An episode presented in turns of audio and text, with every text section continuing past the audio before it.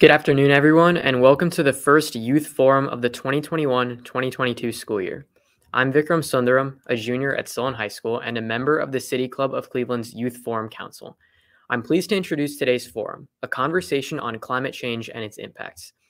As we head into one of the most consequential decades in American history during such a critical time, it's important to recognize the massive effect that climate change will have on all of us.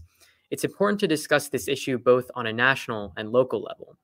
Studies have shown that climate change will have irreversible damage by 2030, making it all the more important for everyone, from community leaders to citizens, to take action immediately. Climate change will potentially destroy our ecosystem, including Cleveland's own Lake Erie. We need to evaluate our current situation and think of more innovative and efficient ways to move forward. Our panelists today to discuss this include Peter Krouse, a reporter for Cleveland.com, Katarina Meyer, a coordinator for Fridays for Future USA, and Divya Sridhar, the manager of climate resiliency and sustainability of Cleveland Neighborhood Progress. And as will all City Club forums, we, we welcome audience questions. You can text your questions to 330 541 5794. That's 330 541 5794. Or tweet them to us at City Club Youth, and we'll try to work them in. Also, this program is not affiliated or endorsed by the Bulletin of the Atomic Scientists, creators and managers of the Doomsday Clock. We want to thank the keepers of the Doomsday Clock for graciously allowing us to use the title of today's forum. Here to guide our discussion is Youth Forum Council member Zoe Ellen Ellenbogen, a member from Shaker Heights High School. Zoe, I turn the forum over to you. Thank you, Vikram, for that introduction, and I would like to welcome you to the first Youth City Club panel for the 2021 to 2022 school year. Let's begin our discussion, and the first question I'd like to start with we see this all the time in social media, right? But you know, hearing from people who know a lot about this topic, what are the most effective steps or changes one can make to actually combat or make any impact on climate change? Um, I'll direct this first one to you, Miss Meyer. Hi. Um, thank you so much for having uh, having me on today. I'm so honored to be part of this and speaking directly to the community and with other people on this panel. Um, so I'm from Fridays for Future. Uh, I am from the U.S. level, so I can speak a little bit more to just like general kind of um, systemic things that we see across the country and indeed actually across the world, um, and then that can kind of then be translated onto the specific Cleveland level. Um, so the perpetual question of what can I do is so important. And so what we often see is that is that kind of disparity between individual action and kind of being like, I need to do my part. And then it also feeling like the little things that I do, like, do they actually make a difference? Like, does does me turning off the light or whatever, and me like worrying about every single little thing that I do and my carbon footprint, right? Does that actually help make the systemic change that we need? Because so often it it can feel like I am so concerned about this thing and I am working so hard on it, but does does what I do actually make a difference, right? Because on the other hand, we see these huge systemic changes that are necessary, and it just feels like you're so small in comparison to them. So um, the thing that is found over and over and over again is that individual action is necessary but not sufficient. Um, and what that means is that I that like every every action that I do works towards that and is completely necessary. And we cannot reach the changes that we need without them. However, if just the collective amount of all these individual actions is not going to be enough. So that means I need to speak about it. I need to engage more people. And every little bit that I do outside of the individual actions that I do for myself, those are then what magnify and make the difference. Those are then what lead to from that lead from individual action to collective action, where we do these things together and we become more than the sum of our parts, to societal change, which it is where we need to go to where we just, it's, it's, normal and obvious that we think about the impacts of our of our actions that they have on other people around us or on the environment that we think about the things that are normal in our society and we're like should they be this way? Like do we really want these things to be this way? Why don't we build the world the way that we want to and not the way that it's just kind of come out of this collective history? Um, and so i think to kind of round it out, because that was a really long answer, is to say that individual action is completely necessary and keep going, but the weight of the climate crisis and what we're in right now should not be resting on any individual's shoulders. It is not the individual's fault. And it is by design that you are made to feel like the entire pressure of this crisis is on you. Know that it is not. Reach out, become part of a community, find people around you that feel the same way, figure out what you can do in your part, and then just amplify whatever it is that you do and motivate others to do whatever it is that they want to do and can do in their individual um, in their individual individual situation.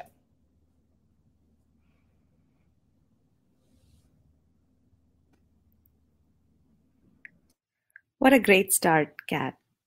Um, I, I think that was a very inspiring start for all of us to hear. Um, but I, I want to um, take that to and emphasize one more one point there that you made that it is not supposed to rest on us it's not supposed to rest on the individual. Systems change is what you need right now. Your awareness of where you are and having this conversation at multiple points to elevate this conversation so that when you learn something, when you do something, you're doing that through the informed lens and you're sharing that informed um, learning to somebody else. Um, so when th- what that looks like when you're writing a letter to someone who's in a position of power, you're making some of those statements come through. Um, and when you are um, sitting in a community meeting, we're thinking about that bridge to make that systems change. You're voicing what you see at your level to make it heard, whether it's at your municipal government level or it's your next stage make sure that that gets heard so that what you need to see happen is a policy shift that really needs to resonate so that mandate at some point becomes a cultural shift cultural um, cultural thing it only happens when you keep beating at it and make some of those changes make those policy changes accessible but actually make them happen make them sort and enforce some of those policy decisions so i think some of those steps you I'll, I'll I'll leave it at that because I think Kat summed it up pretty well. But I just want to make sure that we make we see um, that your words come through, your actions come through um, at you know making uh, the um, the politicians um, and your municipal entities um, at whatever levels, municipal and your state entities, sort of um, enforce some of these things.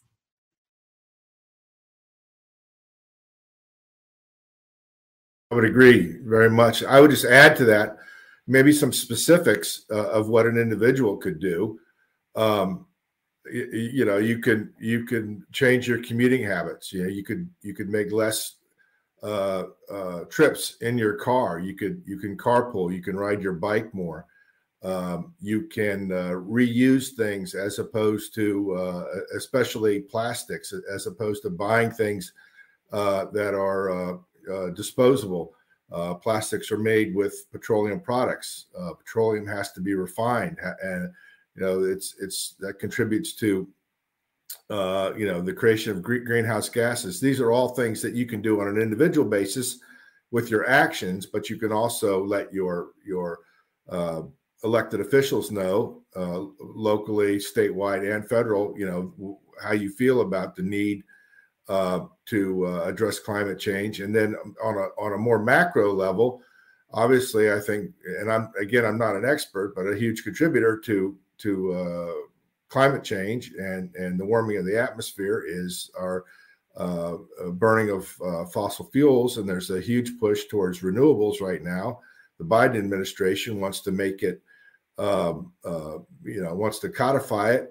Uh, it's unclear whether that's going to happen. There's some kickback from, in, in, particular, from the senator from West Virginia, which is a big coal state, but there's also kickback here in Ohio which is a which is a coal state. Uh, so there's things you can do, actions individually. There's also making your voice heard on things like uh, uh, renewable energy, uh, other aspects that could affect um, climate change, global warming in particular.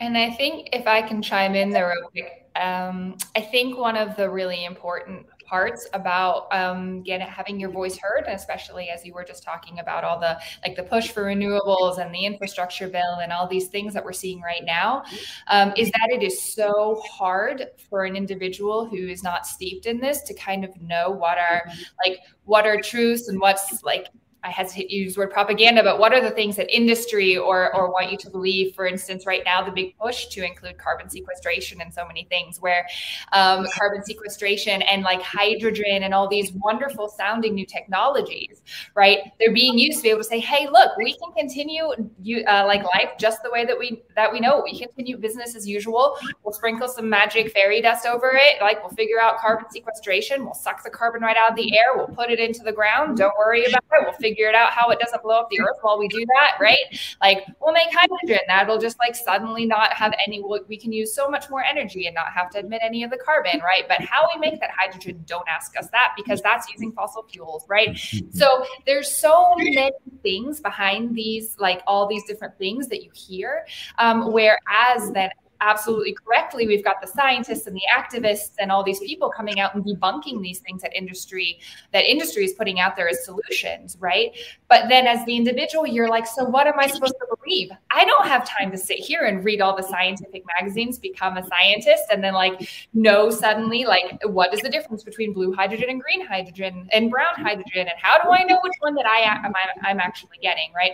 So there's so much more behind this that means that always leads back to that that need for systemic change and for people pull, uh, putting out and being like, hey, I want the right thing. And I'm expecting that the people who are in positions that are either paid to or elected to be in these positions need to be able to trust you because not everyone is supposed to be not everyone is supposed to or in our society has the capacity to figure out what is the truth behind these things and what is actually what we need as a society so it's kind of along just like as you're as you are getting your voice out there, which you completely should, just kind of make sure that you take the time to fact check, but then also always add in and know that you don't have to know all this. Always know the caveat, always know to ask questions. Don't be afraid to ask questions and demand that people who are putting out there, who are either from industry or their city uh, uh, or town, any kind of leaders, be like, did you do the research? Do you know what you're talking about? And who's feeding you this? Right? Like, is it some kind of industry person who's whispering this in this politician's ear, right? Just like kind of know that there's broader questions to ask behind it, um, and that it is fully okay for you not to have all the answers. And that's so important that education and just like general norm um, norm shifts to fact checking things um, also become like as we shift towards um, the you know battling the climate crisis that we also um, take a step towards uh, towards trust and fact checking as just like the basis of society science and truth great point because you never know where things are coming from um, one one one more thing that I just wanted to throw into this mix of how we um, how we're talking about climate in the things of what can I do. Um, 70% of most of our emissions really come from our consumer goods, manufacturing and distribution. What can I do is a and is for us to be able to realize what that means in our consumption pattern in our everyday life. They make it, it, it is all super fuzzy right now as to how supply chain really it's becoming very clear right now for everybody right now that supply chain disruptions are happening everywhere you know you're going to wait for a really long time for your christmas gifts to come um, and how can you begin to think about localizing your christmas gift or can it be something else? Can it be something else than a material thing? Can it be a um, experience that you you know have in exchange? Can it be something that you're thinking about consuming or you know procuring locally as opposed to waiting for something that's coming from um, a place in china where they have no po- where they have no power right now in the east china and you know the stresses that are caused because of that the rerouting that happens because of something like that there is hidden embodied carbon in everything that we do right? So being um, aware of that learning how to consume less because it's important for us to both consume less and to find alternate ways of manufacturing some of these things. Both these things together is what's going to take us there. So i think um, think about that when when we pick up something what do we want? Do we need this? Because everything bright and shiny is the thing that you don't a lot of things bright and shiny are things you don't really want. That's why they're bright and shiny and sit, sitting on the front shelf right? So um, think about where your money is. Put your money where your mouth is. Um, and, and i would just add real quickly you know we think well we'll just buy something that's in a plastic package and well we'll just recycle it but that'll that will solve the problem. Well we, we're not we'll never recycle our way out of our out of our waste problems. I mean it, it helps. It's part of the equation. Recycling if when done right is, is a very positive thing but the, the waste stream is so huge that there has to be uh, a, a, change in behavior uh, that uh, where, where, where, we consume less or we consume in different in, in different uh, with different packaging or, or different forms. You know, the, the one thing that I found really dismaying, and, and which kind of has come to light in, in, recent years, is is the whole idea of recycling. And it's, it, I think it's, I, I, I, may be wrong on this, but it, but the, the whole notion of recycling to the plastic industry was a way for them to ensure that they could continue to make plastics. It's like, oh well, oh yeah, okay, well, yeah, I can continue to consume plastic because recycling is going to solve the problem. Well, it, it, it doesn't. There, it, as I think Divi was saying, and Kat, you know, there has to be a change in, in, in, in behavior, a change in the way we manufacture. But that is such a huge change in, in, in our society, and it affects so much, so many things, jobs, employment. It's not an easy uh, question to resolve, but ultimately, it's going to have to be, I think, if we're going to truly address these these issues of climate change that we that we're that that we're discussing. Yeah, just maybe throw in there, not to continue the conversation, but to anybody who wants to dive deeper into this, right? Like, look at how much percentage of uh, all the plastics that gets brought to recycling centers actually gets recycled. I think in the US, we recycle about 9% of all of our plastics. That's 9%. That's like a one digit number, right? And then look to see where the rest of the plastic lands. Look to see where the ships of, of plastics take it to, to other countries who kind of count on the money and who are now where there's entire islands where the people are just like overrun with plastic. So I think that that would be a really good place to anybody who's a little bit in more interested in seeing um, behind the scenes on this. There's a lot to dig in and a lot that's come to, to light lately, as Peter was saying. Thank you for all those answers. That was really interesting to hear. Um, the next question, shifting to kind of a COVID perspective, if you will, have you noticed a change in trajectory or public perception, or even just government or politician perception uh, with COVID, and how has that affected kind of what action is being taken about climate change slash what people believe about climate change? Anyone can jump in for this one. Well, I'll start off with some low hanging visible stuff, right? I mean, you think about um, pollution, air pollution, and you see where there is um, spikes in air pollution. New York Times um, um late last year shared a story on um, where are the places where you have um, climate change, I mean, air pollution. What is the susceptibility of those of residents in those regions um, you know um, uh, getting impacted by covid and other respiratory um, you know illnesses. The impacts higher. I mean definitely it's closer. So um, to there is definitely correlations there that we can see. Are um, are do we see a big shift? I think during the time where we didn't travel very much where we hunkered down where we had uh, you know quarantines in place when remote work was still a big part of our lives or was possibly the most um, for those who are privileged who could have um, you know remote work um, and those i think we did see a big drop in our transportation emissions. We did see a drop in um, some of that but those things quickly pick back up um, I don't think we have systems in place that allow us to, um, you know, capture some of this memory and make policies out of that. We are not ready to do make some of those things. And humans also, um, very cynically, we do have um, a shorter memory span. We want to do what's most convenient to us um, beyond all else. So we are going to um, kick back some of our habits that we learned and i am I, I think i'm one of those people that's saying that yes we have a long way to go. Um, maybe we haven't learned very much uh, but there is tremendous opportunity for us at this point to capture some of that um, as we begin to think about it. What does telework look like? And in the presence of telework what does transportation look like for us?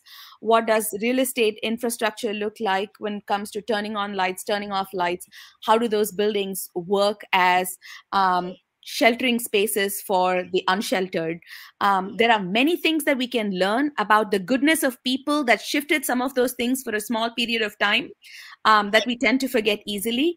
Um, and in whole, I'm going to say that we haven't captured that essence very well to make longer term um, or to even think about longer term changes from those learnings.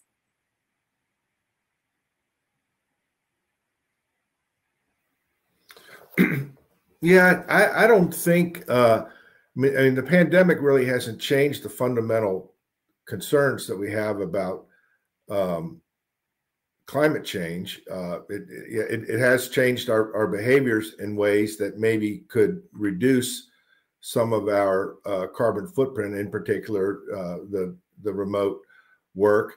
But we're also finding that there's, uh, you know, w- when we do that, we create other problems, not necessarily environmental problems, but problems of socialization and so on and so forth. I think there's there's we, we are so far from from settling all of these things. You know, our, our society has we've we have not settled out of of the pandemic by any means. We don't know where we're going to land in terms of of re- remote work and um, and how you know concerns about the pandemic is going to affect, say, the use of public transportation. Um, uh, you know the, the, demand for electricity all these kinds of things. We're we're really uh, searching right now uh, uh, for for some of these answers. Um, but uh, but clearly um, we may not have to rely as much on transportation um, in the future but at the same time uh, from a business standpoint but from a pleasure standpoint i think we're finding with the rebound of the airlines, at least from the tourism standpoint, uh, people are still going to want to get around uh, this country, and uh, we're going to have to make sure we do that in in as uh, uh, as efficient a way as possible. Um, you know, being being aware of the carbon footprint that's involved.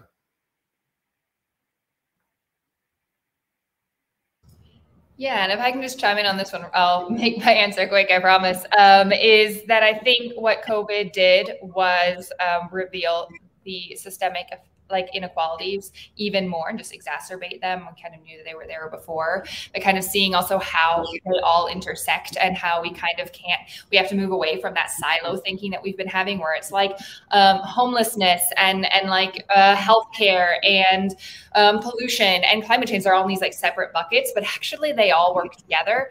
Um, and, and in both positive and negative ways, and that we kind of, on the one hand, have to tackle all of this at once, which feels like a so much bigger thing. But on the other hand, where it's like we can solve a lot of this and make society so much better for more people um, by tackling all these things together um, in, in one big go instead of everyone trying to reinvent the wheel in their own little silo and, and just like not getting very far because we all have to work together on this thing instead of everybody trying to figure it out on their own so i think that's kind of like one of the really the really big things and then just kind of to touch back onto the carbon um, uh, question because there's that little difference between just like systemic change and how we live, but then also the carbon question um, or carbon equivalence. And what we saw is that, you know, when everyone was home, we were like, oh my goodness, like there's all these places like nature is coming back. It's going to be awesome. We're going to have so little carbon emissions this year. It's going to be great. And then we saw that our carbon emissions actually went up this year. We were like, what? Um, and so that is just the effect. And now we lived like like legacy carbon right knowing that just because if, even if we stop everything that we do today we go fully renewable tomorrow right? We're still going to have all these insane effects because the carbon doesn't just disappear. It takes time to cycle through where it was because we've disrupted all of these processes about where carbon in itself is not a bad thing. It's just where we put it we put it into the air taking it out of its natural places in the soil and in um, and in the ground and all these different kind of formations that um, it's going to take a long time for for the earth to be able to heal itself. So um, any kind of talk about 2030 2050 we need to know that that is just to just to get away from the worst effects of, of all this that we're doing Um, and then our first uh, panelist question, um, specifically for you, Ms. Sridhar, could you tell us a little bit more about what the Cleveland Neighborhood Progress Climate Resiliency Initiative is and what, what your work is with that? Yeah, so this initiative really launched in 2016 um, as an um, and was built on a project called the Reimagining a Sustainable Cleveland, which was really trying to see how much land we had around here in Cleveland and seeing how can that land work as a way for residents to imagine a new Cleveland, um, and then building on that, how does that land sovereignty, access to land, allow you to think about um, those connections to climate change. Um, so some of the things that you know we learned from there came out we did a um, research project. Out of that came out a vulnerability study um, which are the target neighborhoods that have had um, systemic disinvestments in the city of cleveland? And what are those impacts that they see that will be exacerbated by climate change in those particular neighborhoods? And um, in, in that uh, in that project um, what what came out was identifying um, a few neighborhood leaders in some of these neighborhoods who will um, learn a little bit more about climate change and go back into their communities and share that information and also co-design with their residents what some of those projects could be that would be decentralized solutions not directly as impacting climate change but solve for some of those symptoms that you see. Um, food insecurity. Could you have more community gardens in place? And to bolster those community gardens could you have like a closed loop system like a composting um, that can come out from this kind of processes? Um, you realize that you need to have um, trees planted in order for us to com- combat our urban heat island um, so thinking about um, where we plant our trees first. Do we plant them everywhere? You know that edge. You know some neighborhoods in Cleveland have a healthy tree canopy of forty percent. Some neighborhoods have two percent to five percent. Um, how do we begin to think about which neighborhoods to prioritize based on the uh, residents who've been disproportionately impacted by some of these things. Um, and then um, also coming out of that is um, what are some um, part of climate change is while we're addressing some of these things, like Kat mentioned, breaking some of those silos. We've been working in our silos, working on things that we are passionate about and things that we are um, supposed to drive things around uh, for a long time. Can some of these, can we create a web of people that know each other, have trust in each other in order to um, build a sort of a network when it comes time? Um, so when you have to do emergency response, then you have a network of people set in place who have the trust of their community so you can build that um, we did through this project distribute um, you know some um, early on ppe hand sanitizers um, some um, flashlights um, and other things that you need to keep when you have electrolytes some dry canned food things that you need to keep in emergency through this project. We just heard from some of those residents that received those um, emergency packets when COVID first hit, that those things were useful to get them um, running, up and running uh, before some of those things were accessible to people.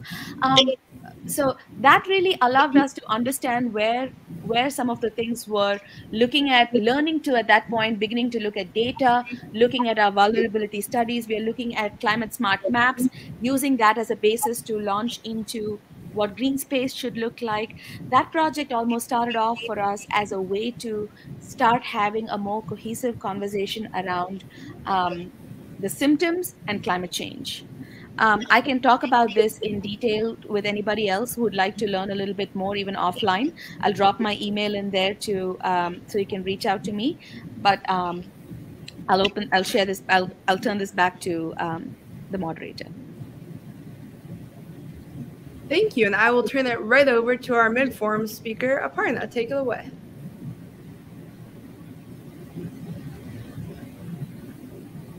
I'm a junior and a member of the Youth Forum Council. Today, we are enjoying a Youth Forum panel discussing the effects of the climate crisis on Cleveland and the impact of regional environmental policy. Our panelists today are Divya Sridhar, Kat Meyer, and Pete, Peter Krouse. And our moderator today is Youth Forum Council member Zoe Ellenbogen. We're about to begin the audience Q&A. We welcome questions from everyone, City Club members, guests, students, or those of you joining us via our webcast. We ask that your questions be brief, to the point, and actual questions, please. So please text your questions to 330-541-5794. That's 330-514-5794. Or tweet your questions to at City Club Youth and we'll work them in. Today's forum is also sponsored by AT&T with additional support from the Doris C. Michael Ski Trust. We thank you for your support. With that, first question, please. All right, first question. Um, this one is for Mr. Krouse. Could you describe the state of what climate reporting is like these days um, in terms of some of it seems really kind of alarmist, um, some of it seems surprisingly not um, for where we are right now. So just touch on that. sure.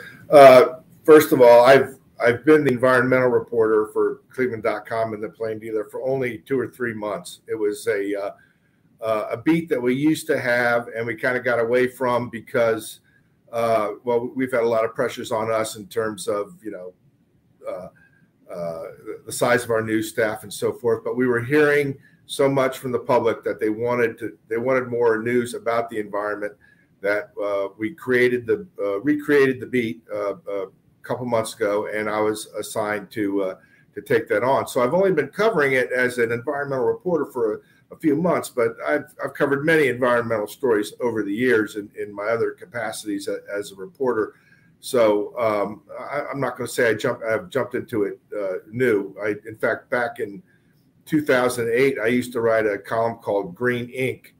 Uh, that was uh, it was about the sustainability movement in Cleveland, and this was over a decade ago. And yes, there was a sustainability movement here, and there was a group called uh, E4S Entrepreneurs for Sustainability that were kind of ahead of the game, ahead of the curve. They had a lot of ideas, and they weren't necessarily uh, uh, embraced. I would say, you know, uh, by the mainstream. But anyway, as far as the the, uh, the, the nature of the reporting, uh, just like with anything, you've got responsible reporting and irresponsible reporting. You've got alarmist reporting, and you've got re- uh, reporting that downplays the seriousness of an issue. I, all I can say is speak for myself and say that that um, uh, I, I try to be as as accurate and and and as objective uh, as I can be in my reporting. Obviously, I have you know my own biases, my own ideas as to what um, you know, the seriousness of the problem. Uh, I don't think there's any doubt in my mind that there's, you know, that climate change is is, is a real thing and it needs to be reported. Um, uh, but uh, as far as as uh, being alarmist or not, you know, yeah, that's you don't want to be. You want to you want to tell it as you understand it as best you can, and uh, and and and educate uh, not necessarily advocate, but educate. And and uh, you know, does that happen? Uh, of course not. And there's a lot of reporting that's that's over the top. But again, there's a lot of reporting that's just misinformation, misleading, downplaying, and um, you know, obviously there's uh, there's there's an in the middle there that needs to be found. Uh, but you don't want you don't want to be so in the middle that you just water things down. You want to you want to speak to the science and speak to the truth as it's as it's as it's understood by by uh, by science and um, and not be dissuaded by uh, folks with other agendas. Thank you for your response. Uh, next audience question. This is just a general one for anyone to jump in. Do you think the U.S. is doing enough to prepare for the inev- inevitable, excuse me, effects of climate change?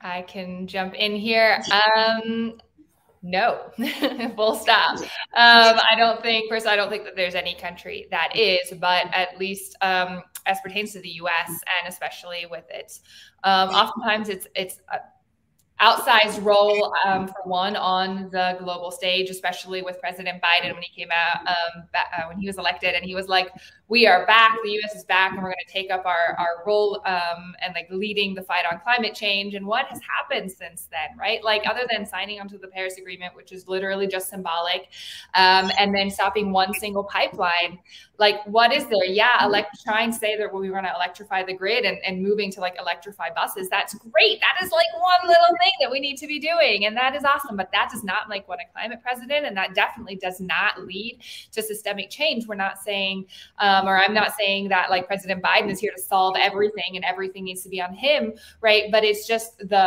the, the changes that need to be enacted uh, to, to lead to that systemic change that we've been talking about the whole time and about how individual action can become so relevant and important and make the difference that we need. All of this is through working together. And so, um, and, and that goes from you know just us doing individual actions up until to things like President Biden actually pulling through with the promises because only through those kind of systemic big structure things are we able to function because we as individuals can only make our decisions within the the system that that we that we live in so um, the answer in my opinion is no I don't think there's anybody uh, in, in our group here that's going to uh, refute that at all, Kat.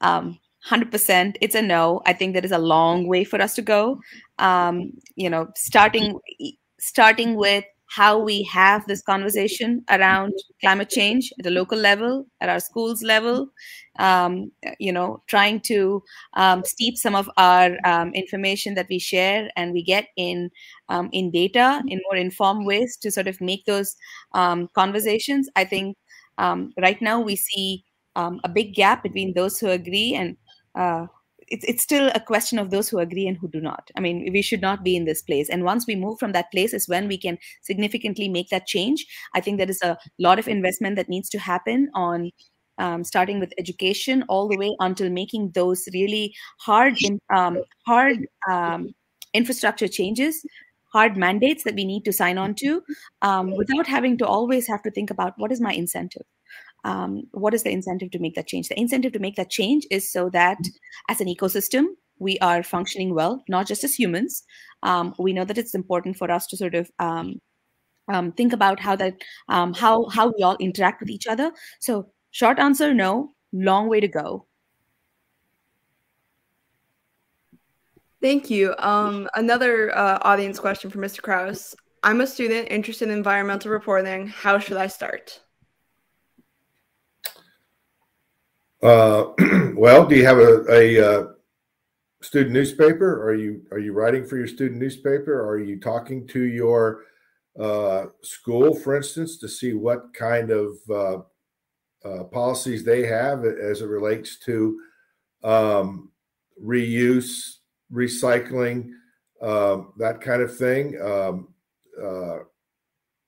it's it's kind of like any form of journalism you jump in and you start writing. You you you uh, you, you use your curious mind to ask questions, and you uh, and then you follow through. You know, and and if you and if you get stuck, you press on. Um, uh, uh, it, it, I suppose if you're if you're a high school student, I suppose if you want to be an environmental reporter, um, and you want and you're going to go off to college, um, I would study environmental science.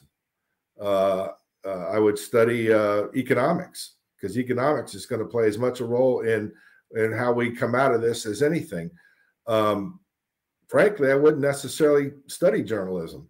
I mean, I, that's kind of anathema, but I never, I didn't take any journalism courses, but so many of my fellow journalists did, and they're terrific journalists. So I'm not going to say don't do that, but but educate yourself, uh, ask questions, and then every chance you get to write, whether it's for your school newspaper or maybe it's for uh, as a special uh, uh, submission to your to your local paper. Uh, do it, and uh, and I'm I'm kind of old school, but you know, blog, create your own website, uh, contribute to other people's websites. You know, be, become a comment, be, be, become a commenter in a in a in a in a responsible way. Um, there's a there's a myriad ways to get into it, Uh, you just got to decide that's what you want to do and, and, and figure out a way. Thank you. All right, next question is more of a general question for anyone to jump in on. A single tree can store about 0.6 metric tons of carbon dioxide equivalent over its lifetime. A typical residential solar array offsets 127 metric tons CO2 over its life and saves two times the cost of installing it. Why aren't we installing solar atop every home developed in our communities? And again, just anyone can jump in for this one. I don't think Ohio is set up for this right now. Um, if you're talking about that, we are definitely not set up for this kind of transition.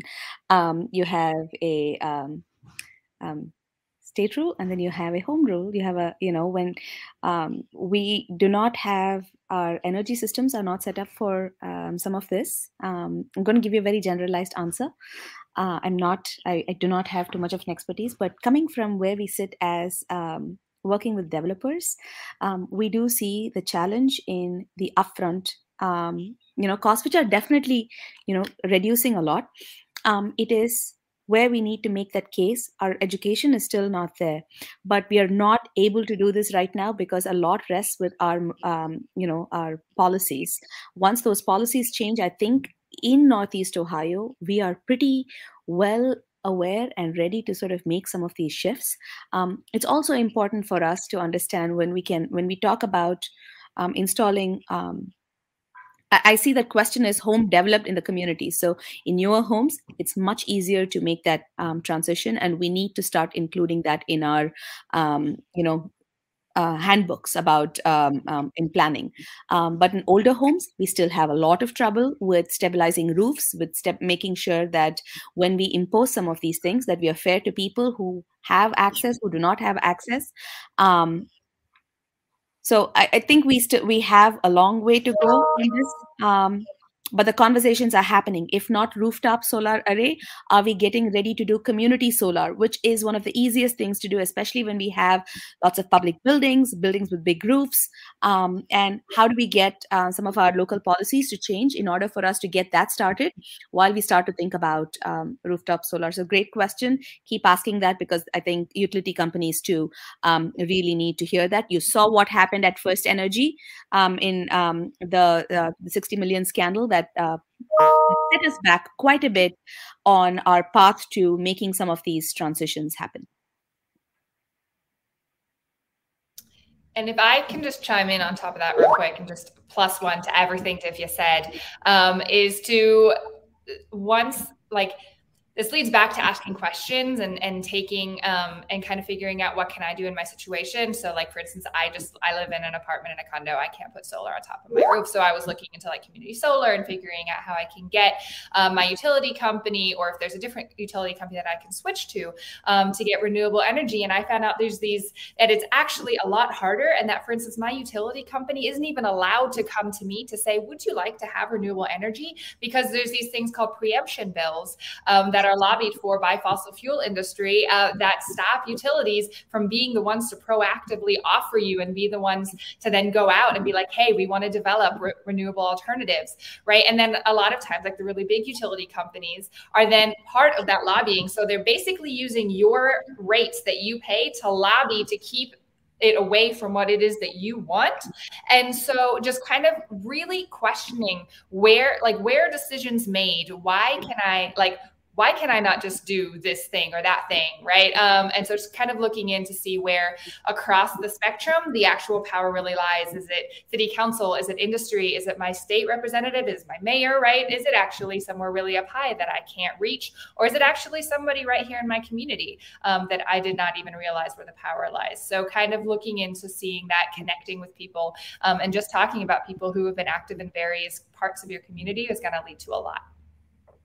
I'll just add real quickly. Some localities are very progressive in the in these uh, in these ways. The city of Cleveland uh, is, is doing a lot to try to uh, promote um, uh, green energy and green ways of doing things. They want to put this uh, wind farm out in the lake as a demonstration project. Uh, that's LEEDCo. It's a nonprofit, but the city of Cleveland supports it.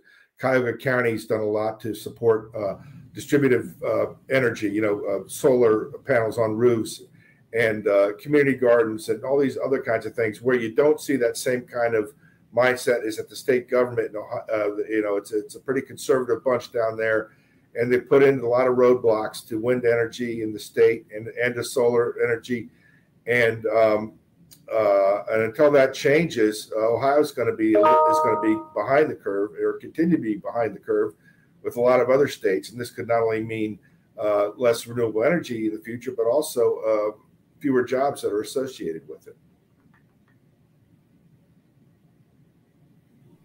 Thank you. Um, we have an additional question that actually flows in quite nicely in terms of uh, methods. Uh, the question is Cleveland has a lot of potential for green energy. What's your take on green energy methods that still use old, harmful technology to create green options, such as the waste created by making electric cars? This is just a general question for anyone to jump in on.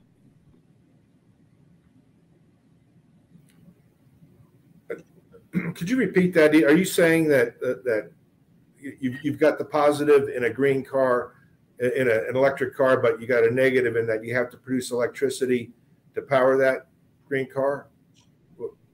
Um, I believe so, yes, such as the waste created by making electric cars. So I believe they're talking about the battery waste that comes from making the electric car, weighing that with the benefit of it being an electric car, just in terms of is that actually a beneficial technology in terms of helping climate change?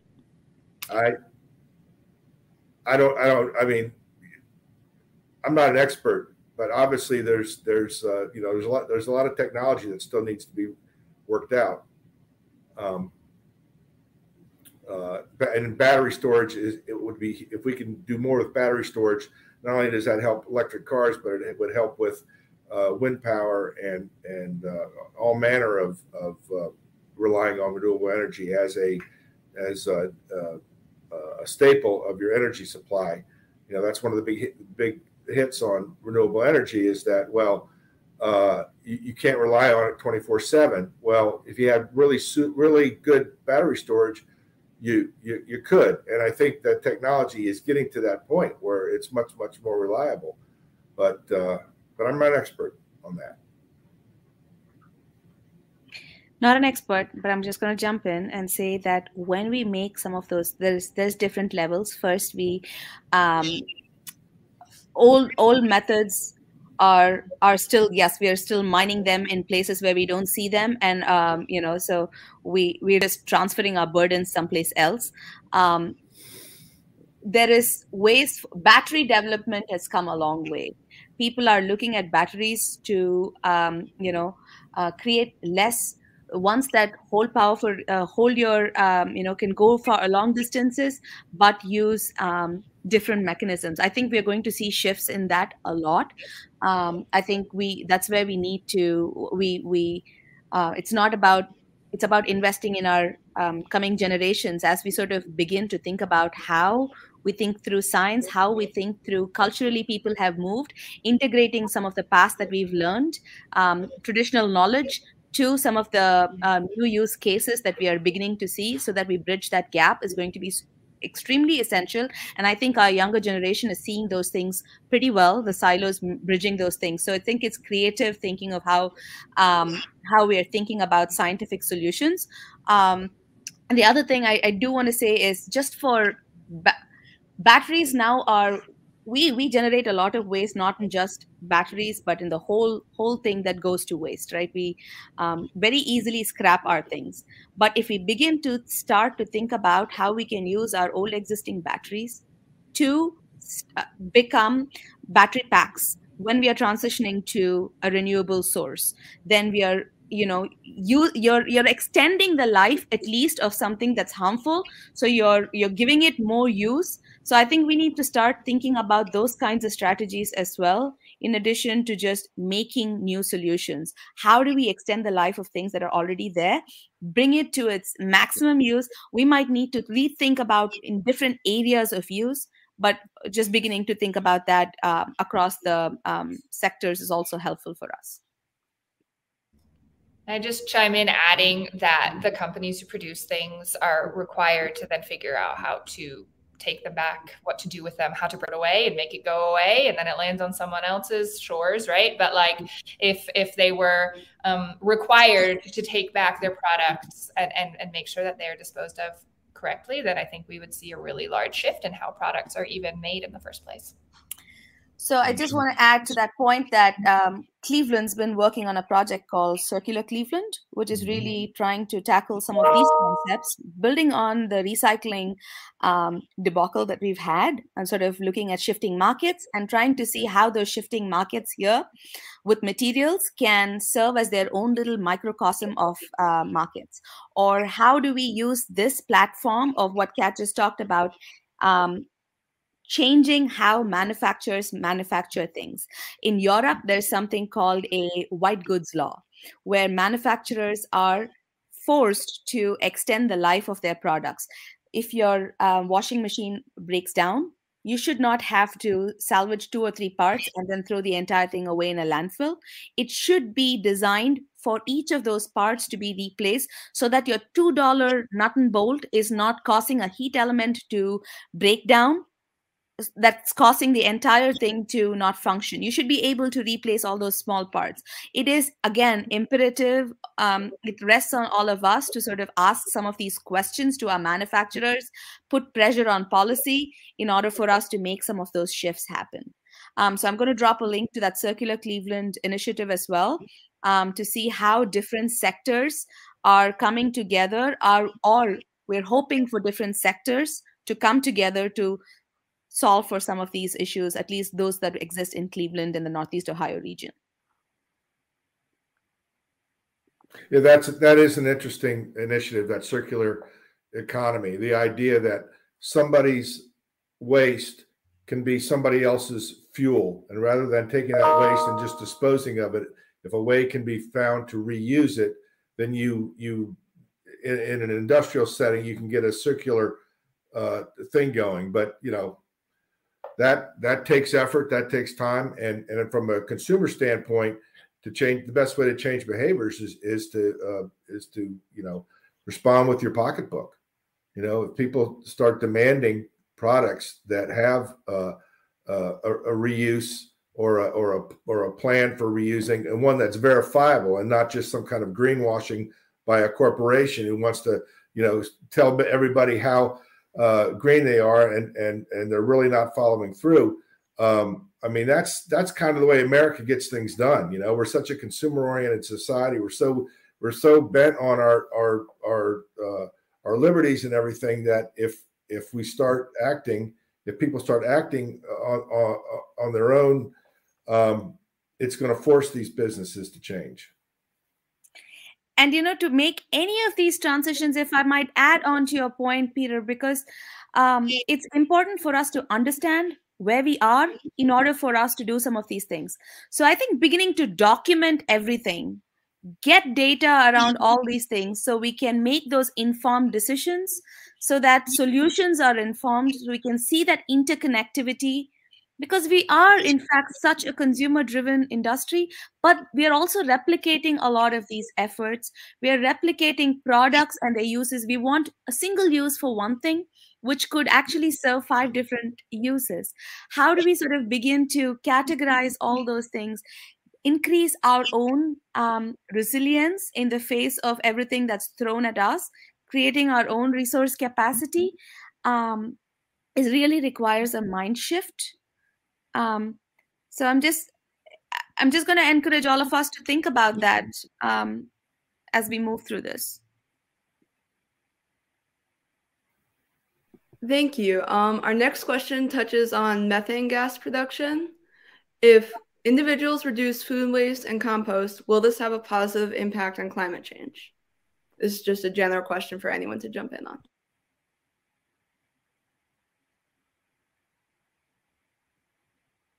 I'm going to take a guess and say it may on a very marginal uh, basis. I can't believe, though, that food waste uh, uh rises to the level of uh, of uh, greenhouse gas uh, creation or emissions that relative to you know burning fossil fuels or or deforestation or, or things like that. I mean, every little bit helps but um, I'd be surprised if that's if you know. Um, it, it, one thing that that food waste though and reducing food waste is good for is it is it keeps it out of the uh, uh, landfill and uh, and where you may not get methane production, you also will preserve the life of your landfill, which is also important. Yeah, and I think it would have an outsized impact, not directly in like the methane um, kind of gas production, but coming back to those things that we've been reiterating this whole time about the systemic shifts and just the norms, right? Just like why do we waste so much food? If we don't have so much food waste right then it's going to other people who need the food a lot more than we do right? Why is it okay in our society for us to throw away so much food? This is literally what keeps us alive. There are so many other people out there who need it so much more. Why does it get shipped all the way from the countries who need it the most to the country where we need it the least right? And it's like why is it that we don't just produce the food that we need here? Why have we built our society this way right? So i think um, kind of addressing addressing the the issue of food inequality um, um, through kind of figure, like looking at food waste would have an outsized impact on all of those kind of intersectional problems that we've been talking about, and an outsized impact more than, for instance, uh, just looking at the, the methane production or or just like how much it costs in for money and also carbon to ship all these things across the country. Like look at where your tomatoes come from and how many times they've been across the world. Um, so i do think that there's multiple aspects to it why it's really important for us to look at food. Um, but i do think that the methane production behind food um, is probably not the most fundamental aspect to look at this issue. But buying local though is something that uh, I think helps in every way. Uh, helps the farmers, helps the, uh, the, the, reduces the carbon footprint. Um, you have less packaging. Um, uh, uh, you know, who says we have to eat strawberries? You know, every month of the year. We we should probably gear our uh, our food our food uh, our food consumption to a more seasonal rhythm, and that might make a big difference. Thank you. All right, and then uh, one last question to finish us out. Um, Cleveland has had a bad reputation for its climate woes in the past, like when the Cuyahoga River caught on fire. But we've made some great strides. What are some examples of the more progressive changes you've seen, either locally or nationally? Well, the Cuyahoga River, for one, is a lot cleaner than it was uh, and uh, they've actually found some uh, some uh, walleye in, uh, in, the in in the river. Uh, still has a long way to go. Still big silt problems. Still, you know, there's still discharge into the river from cons- combined sewer overflows, but the Cuyahoga River is. it's still in, considered an impaired river, but there's been, there's been significant improvement made there. I'll second that, and I will also add to. Uh, I'll, I'll, say that we have in the last um, since our river burned, and in, over the last um, you know decade or so, we have a good um, good-looking climate action plan that details out several things that we can actually do, both at um, private sector level and as you know as residents um, that we can do. How we do that is important. Making sure that we are able to, um, we have policies in place that actually reflect to the you know uh, possibilities of that climate action plan is i think that comes down to um, a lot of local level things um, so i think we have a great climate action plan take a look at it um, in cleveland um, and and where you see that it's not enforced talk to your local um, municipal person. Talk when you know your streets are being laid you want more trees planted you want to compete in green streets that's where your action lies. Um, your your voice really matters. Um, so that's another thing that i'll say is a good um, thing that we have. We have a, a policy around renewable energy. Although we are not really making those shifts right now again voicing all those things that we have in paper for those to be real is important for us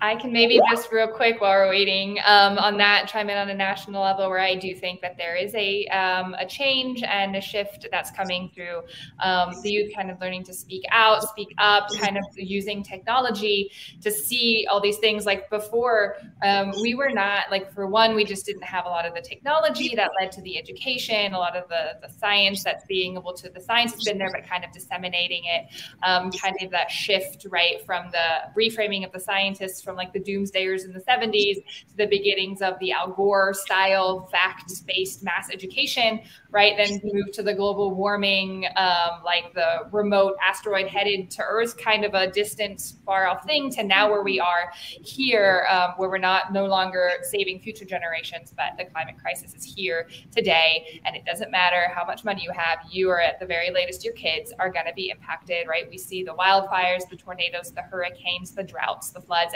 everywhere. It does not matter anymore.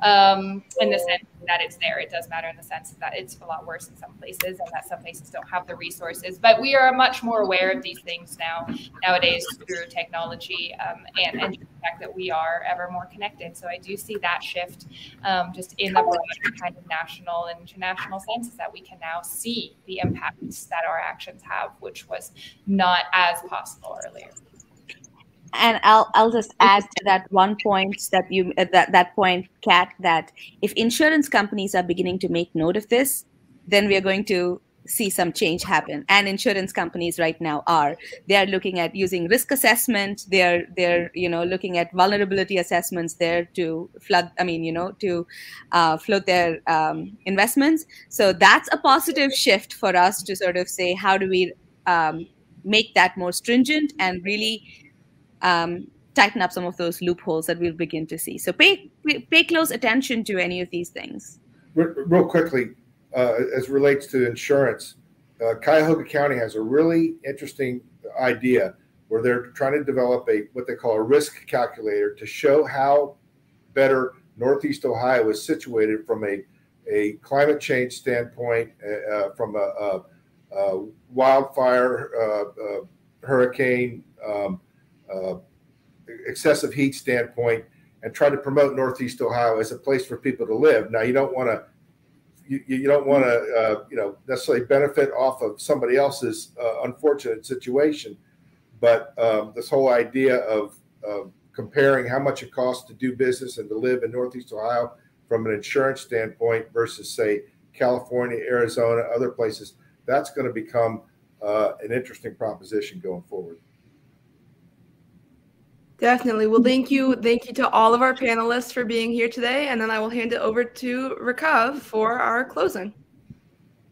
Today at the City Club, we have been enjoying a forum with Peter Krouse, a reporter for Cleveland.com, Katerina Meyer, the coordinator for Fridays for Future USA, and Divya Sridhar, the manager of climate resiliency and sustainability at Cleveland Neighborhood Progress. As part of our youth forum sponsored by AT&T, with additional support from the Doris C. Michalski Trust. Support for City Club virtual forums is provided by Bank of America, PNC, and the Northeast Ohio Regional Sewer District. We appreciate your continued support. Additionally, we welcome all the students joining us virtually today. If you enjoyed today's forum, join us virtually November 18th at noon for the second youth forum of the 2021-2022 school year. And that brings us to the end of today's forum. Thank you, panelists. Thank you, everyone. The forum is now adjourned.